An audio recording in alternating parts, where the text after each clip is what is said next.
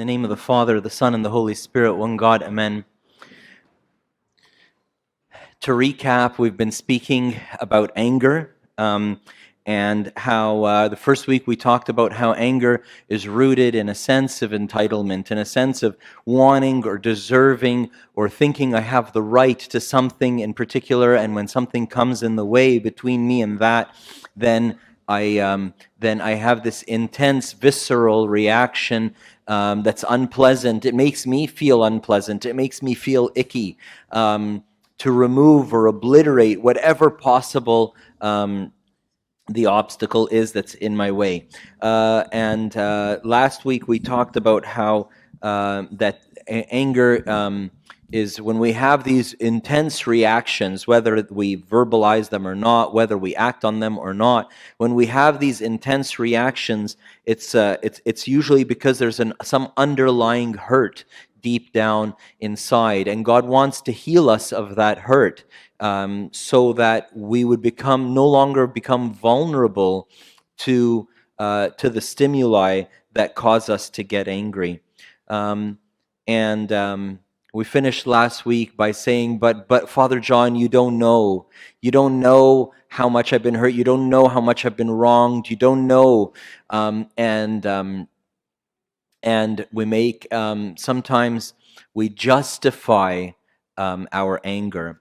And so today we're going to be talking about justified anger and what to do when our, when our anger is not justified. So let's just start off really quickly by talking about justified anger so that we can put it aside because for the most part that's not what I deal with. Maybe it's what you deal with, but it's not for the most part what I deal with.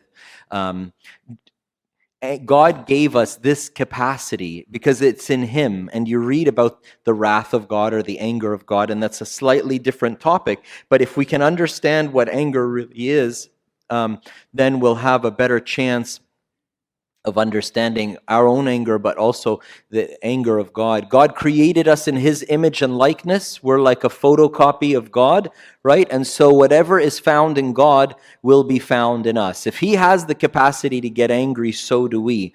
And in earlier talks, we talked about why would God have given us this capacity, this ability to get so murderously angry to remove or obliterate, to murder the obstacles that are between us and that which what we desire. Because there are some things in our existence there's some things in in our in our life that are are not are we cannot lose. We cannot afford to be, to, to come even close to losing them. And that there is one thing that fits that that that the bill all the time and that's my communion with God. And God's communion with us. Can you imagine that when something comes between God and us, God gets murderously angry and wishes to remove it completely so that there could be nothing that would be between us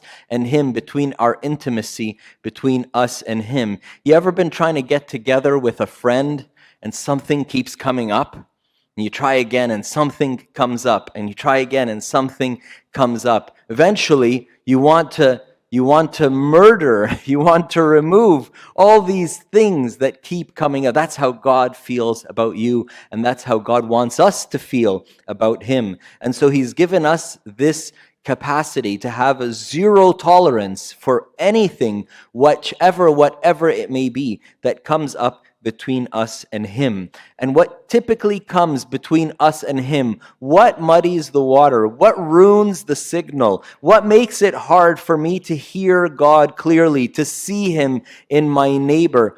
What, what is it? What's the plank that's in my eye that makes me impossible for me to see the speck in my brother's eye? What is it? Right? You tell me. What is it? It's the self, right?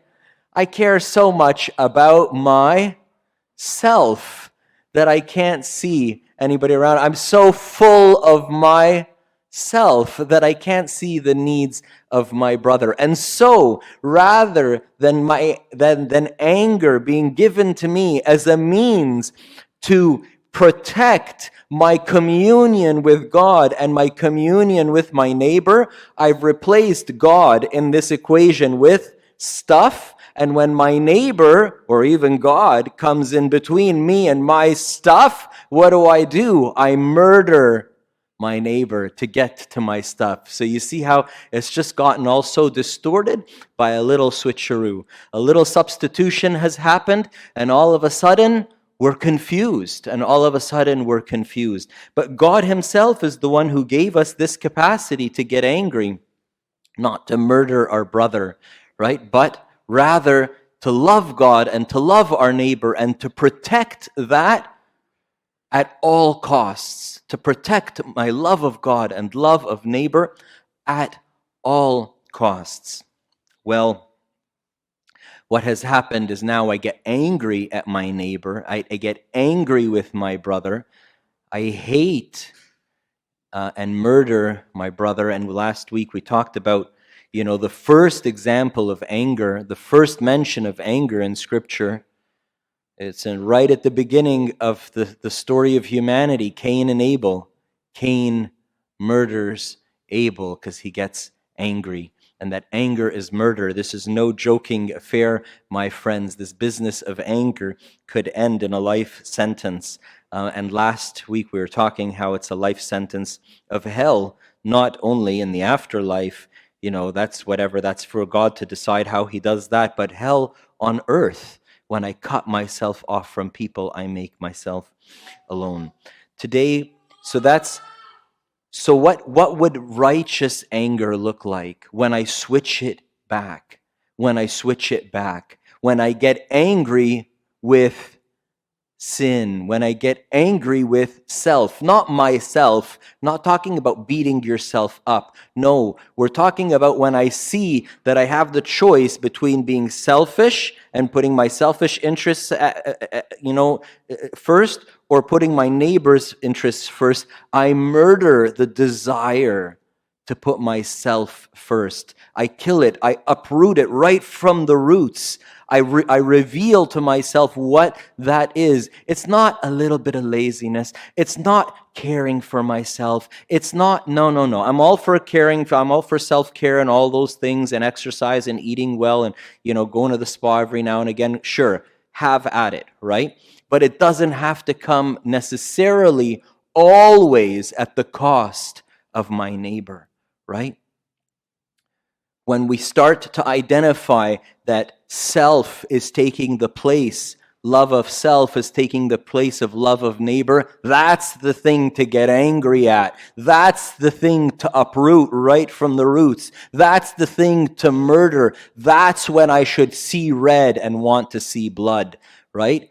Is my selfishness, because that's what's keeping me from living the kingdom of God here on earth not, yes, later, and yes, in the kingdom of heaven with all the saints and angels. Yes, yes to all of that. But there's a kingdom of God here on earth that I'm meant to be living in, that I'm invited to live in. Most people describe their life not as living in heaven, but as living their life as a living what?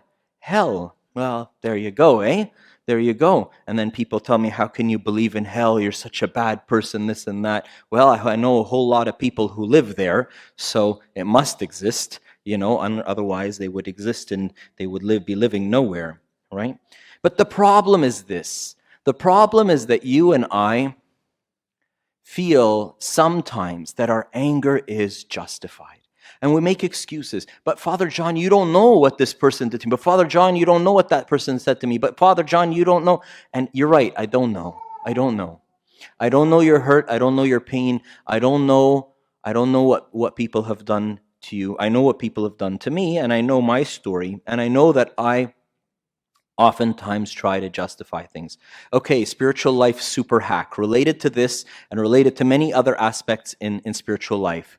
Whenever you find yourself talking to yourself in your head and saying, but it's because, but, but I did that because, but I said that because, you're justifying yourself. I'm justifying myself, right? Pause for a minute. Let's just pause here for a second and think about this. Why am I justifying myself? my conscience must be aching. My conscience must be bothering me. My conscience must be telling me you did something wrong or you shouldn't have done that or that wasn't right or whatever, right? And so I'm justifying it, but I'm only hearing one side of the telephone conversation, right? I'm not don't necessarily hear my conscience which is speaking, but I hear this side of the telephone conversation. Yeah, but da da da da da, right? Whenever you catch yourself saying yeah, but think a couple of thoughts. Let's do a little bit of, uh, you know, free CBT for everybody here, okay? Let's try to reframe our minds. Let's try to channel them in another direction. Answer that thought right away by saying, It is Christ who justifies me. I don't need to answer to you because there's a little voice in my head that's always pointing out the things that I do wrong, or the things I could have done better, or the things this, or the things that. You know what? That voice drives us all nuts, right? Answer it back and say, It is Christ who justifies me. I'm justified by his blood. I don't need to justify myself. Number one, you don't need to justify yourself. You don't need to justify your unrighteous anger to me or to you or to anybody. Jesus has already paid the price. Jesus has already forgiven you your sin. Jesus died on the cross for you and for me. You don't need to justify it. You don't need to justify it. Right? Whenever you catch yourself justifying yourself, pause and answer it and tell yourself, I don't need, I don't need to justify. Then take the thought and say, I'm not even going to think about this. Lord, I'm going to give this thought to you. You judge. Did I do right or did I do wrong? Take it to Scripture. Did I do right or did I do wrong? What does the Bible say? Take it to your spiritual father. Take it to prayer, right? Take it to God. Don't make yourself the judge. Why? It's a, it's a really heavy burden to bear. It's a really heavy burden to bear on your shoulders to judge yourself. Don't do that. Why? Take it to God. And Jesus will never wag his finger at you. Even if you did the worst of the worst, what will he say? Even I do not condemn you. Go and sin no more. Right? Like he said to the woman caught in the act of adultery super little spiritual life super hack. If you catch yourself justifying yourself, stop. Redirect the thought to Christ. Tell yourself, I don't need to just, justify myself. It is Christ who justifies me. It's Christ who judges, and He Himself says, I condemn no one, right? So, Lord, what do you think of this? Either He'll tell you, Well done, good and faithful servant, or He'll tell you, Well, this was, yeah, could have been better, but you know what? Neither do I condemn you. Go and sin no more. Okay, you learned your lesson. Go do better next time, right? Now, the biggest problem with us justifying our anger is that we keep our anger. Last week, if you missed last week, you got to listen to it. It's on YouTube. Go back and listen to it. The problem is that when I get angry with others, I murder myself. I'm hurting myself. And then when I make excuses to keep this toxicity you know, and hold on to this toxicity, who's who's suffering from this? Me. It's like the famous thing which is said about unforgiveness, said all the time, right? Unforgiveness is like mixing up some poison for your enemy and drinking it and hoping that they will die, right? When I hold on to unforgiveness, when I hold on to anger, when I hold on to these things. It's like holding on real, real tight to a steak knife from the blade end. You know, who's getting hurt by that? Me. Me. I'm the one who's hurting. I'm the one who's hurting. And then when I make excuses to justify the reasoning for which I should indeed hold on to this, who continues to suffer? Me. And the guy I'm angry with is sleeping comfortably in his bed and I continue to suffer. So the tragedy, the tragedy of justifying anger to ourselves is we perpetuate our own hurt. So the solution, the solution is to recognize this. The solution is really simple, is to say this phrase. I'm going to say it and you can repeat after me. Anger is a sin. Uh, try that? Three words. Anger is a sin, right? I say this, folks, I struggle with anger. I picked to do this series because this is easy for me to do because I've read everything under the sun I can find about anger because I've gone to therapy for anger. I talk to my spiritual father about anger every month. I've heard all the advice. I've read everything the fathers have to say because I, I am you, okay? I do this. I tell myself, anger is a sin. The next sentence is, there's no excuse for sin. Can we say that together? There is no excuse for sin. What's the right thing to do with sin, John? One word, easy peasy, repent. Repent. Repent. Go to Christ. Tell him, Lord, I got angry. And I get angry at home with my daughters. First thing I do is I get down on my knees and I say, honey, I'm so sorry. Daddy got angry. I'm sorry to God and I'm sorry to you. Right away, nip it in the bud. Don't let it, you know what I mean? These things, right? You know what they're like? They're like a bunch of pigeons that were playing in, the, in a muddy puddle and then they flapped away and one of them tried to land on your head, right? The longer you let it land and sit there and prance around, the more you got to need to wash your hair. If it just comes and it just touches down and leaves, you can brush you can brush the mud off and it's all gone. The longer I let these things fester in my head, the more of a mess they make. And then I need a lot more to untangle these thoughts and make sense of them. So the first thing when I get angry that I tell myself is there's no excuse for anger. Anger is a sin and then just repent. So easy. Turn up to your eyes to heaven and say, Lord, I'm sorry. Turn to your neighbor that you got angry if, if it was out loud or if it was whatever, or, you know, it's road rage, you know. Turn to your windshields, windscreen and say, I'm sorry. I'm sorry I got angry, right? Just evict it out of your life right away. Don't, don't pause. Don't wait. Don't, don't, don't blame. Don't shame. Don't yourself. Don't beat yourself up for it. Let's just None of that is useful. Just get it out of there right away. You know what happens immediately after that? Is that all that, that fire, that rage, which was starting to build up in me, cools down. I heard a wonderful sermon this week, a wonderful sermon this week about Lazarus and the rich man. Jesus tells a parable we don't know if it's a parable or if it's a true story, like people that really lived in the city that Jesus was referring to, and that uh, that that the, that the people would have known. Um, but it's presumed to be a parable about a rich man, and we don't. You know, it's interesting, but we never get to know his name because he's nameless. Maybe because he's each one of us, or he's me, anyways, right?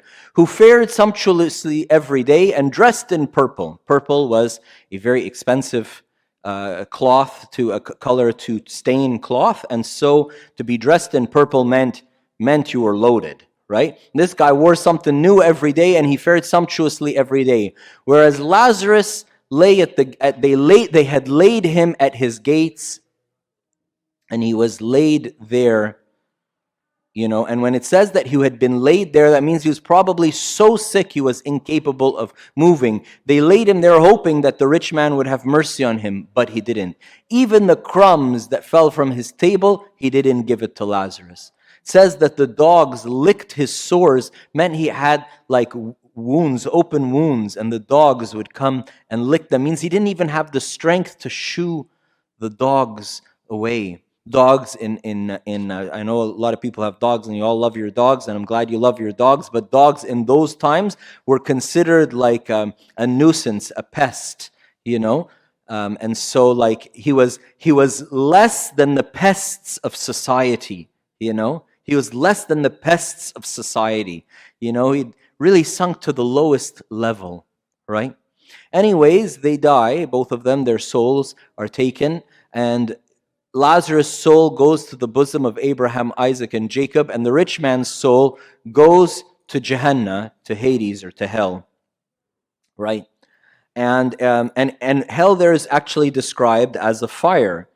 Right? And so Father Maxime Lesac uh, who was saying the sermon, I encourage you to listen to it, made it so clear that the fire that the, the rich man was in is not is not some existential hell that is over there, right? It's the fire of the passions that reside within me. When I say I have a, I have, I'm passionate, I burn with passion. The passions here are not to be passionate, to be uh, enthusiastic or emotive about something, no, but there's, there's eight distortions uh, of the holy energy that God has created us with, and those they're called the eight passions anger, lust, gluttony, la, and so on, right? Uh, anger is one of them. And that's what happens, right? When, when, when, when somebody offends me, when I get upset, when I get angry, what, what happens, right? Something, you know, like I realize, and then I, and then something burns within me and the fire builds up. My heart rate goes up. My voice starts to tremble. My uh, palms get sweaty, right? I get that adrenergic response, that fight, flight, fright response, right? The adrenaline starts roaring, right? The fire burns within us. What happens when we take that fire and we give it to Christ? What happened to the three youths who were in the fire? It became to them as a cool mist. A cool mist. That's what happens when we repent. That's what happens when I repent. I'm telling you from my own practical experience on a daily basis. on a daily basis. The Lord, another little life super hack to kind of reorient our Christianity. God is not calling you and calling me to be perfect Christians, to be perfect. God wants you to be perfect. Never sin again. No. You probably sin just as much now as you did before you knew the Lord. Maybe, maybe a maybe a tiny bit less, maybe 10 or 20% less. What? What do you mean? I thought Christians were supposed to be good people. No. Christians are supposed to be repentant people.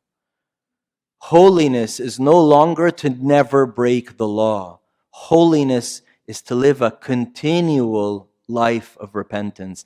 If I can live in continual repentance, then I'm continually holy.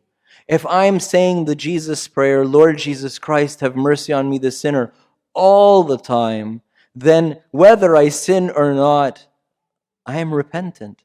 I'm always, I'm always living in the circle of God's grace. I'm always returning to Him. I'm always in His embrace. I'm always murderously removing anything that could possibly stand between me and Him. So, what have we learned today? Very simple. Today's message is very simple. Let us replace our justification with repentance. Justifying it is hurting, justifying my anger is hurting me.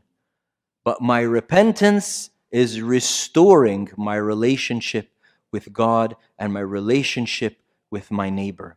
And so, if I can just immediately recognize those voices of self justification and replace them with, with just a pause and a moment of looking up to heaven and saying, Father, forgive me, then heaven will also look down at me and say to me, Go and sin no more. Glory be to God forever and ever. Amen.